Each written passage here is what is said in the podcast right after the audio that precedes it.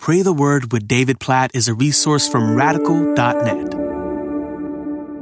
Acts chapter 9, verses 15 and 16. But the Lord said to him, "Go, for he is a chosen instrument of mine to carry my name before the Gentiles and kings and the children of Israel. For I will show him how much he must suffer for the sake of my name." If you're familiar with Acts chapter 9, this is the story of Saul/Paul's conversion, of when Jesus met Saul on the road to Damascus and confronted him about his persecution of Christians. And not just his persecution of Christians. If you remember Acts chapter 9, verse 4, Jesus says, "Saul, Saul, why are you persecuting me?" It's a powerful picture of Jesus identifying with his people, saying to Saul, when you mess with my people, you're messing with me. And Jesus meets him and calls him to himself, blinds him. And then, if you remember the story, God speaks to Ananias in a vision and tells Ananias to go and to meet Paul, this one who's persecuting Christians. And Ananias is saying, I don't know about that. I've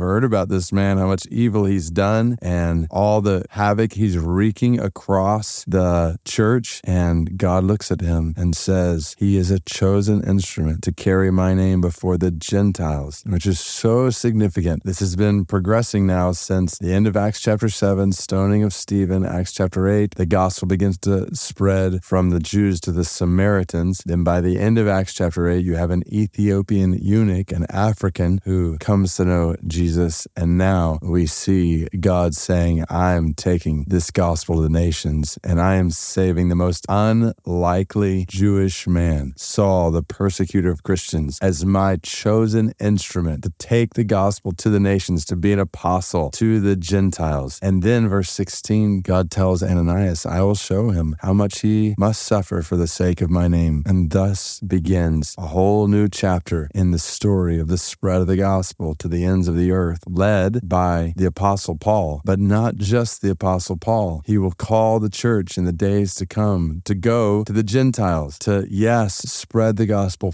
faithfully among Jewish men and women. And Paul does that consistently, going into synagogues and proclaiming the gospel. At the same time, he is intentional, not just to reach Jewish men and women, but he is intentional to spread the gospel to the Gentiles, to the nations, to the people who have not known or heard the good news of God's grace. This is Romans 15, when Paul is recounting his ambition to see Christ preached where he's not been named, knowing, this is all over the New Testament, encapsulated in places like 2 Corinthians 11, knowing that spreading the gospel to the nations is costly, that it involves suffering and hardship. And as I read this passage and we pray according to it today, I just want us to have a renewed sense that this is the mission that you and I are caught up in right now, that you and I have been called to personally by Jesus right now as disciples of Jesus. We have been given this commission to make disciples of all the nations. This is what your life, my life as a follower of Jesus is all about. This is not just for a select few people. Yes, different people have different parts to play, but that's the point. We all have a part to play. So what is the part you are playing in disciples being made among all the nations? And as you play that part, be reminded from Acts chapter 9, verse 16, that it won't be easy. The more you give yourself to the part God calls you to play in making disciples of the nations, the more suffering, hardship, challenges there will be. But as Paul can testify and will testify over and over again throughout the New Testament from here, the cost is worth it because the reward is great. To live is Christ and to die is gain. So God, we pray that you would help us with this mission in front of each of us today to play the parts you've called us to play and making disciples of the nations. God, I pray for every single person listening to this right now, even as I pray for my own life.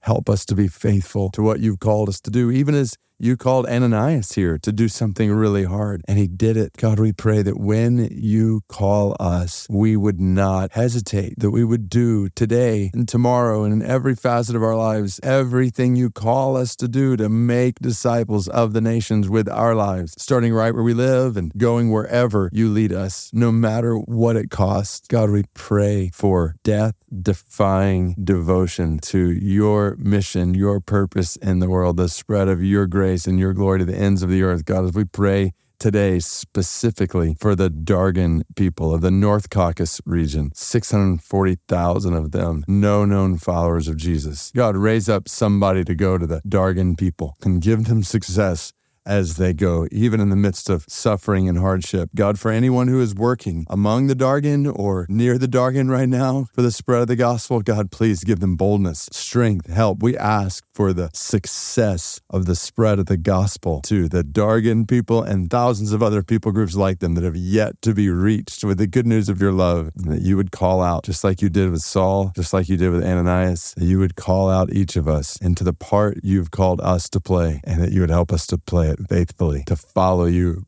faithfully until all the nations of the world, all the Gentiles, all the Jews, all the peoples of the world have been reached with the good news of your love in Christ. God, help us to live and die for this. Starting today, right where we live, help us to live today, to make disciples, to spread the gospel today among the nations around us today. And God, wherever you lead us in our lives, may this be the brand of Christianity, biblical Acts 9-like Christianity that marks us and your church today. In Jesus' name we pray. Amen.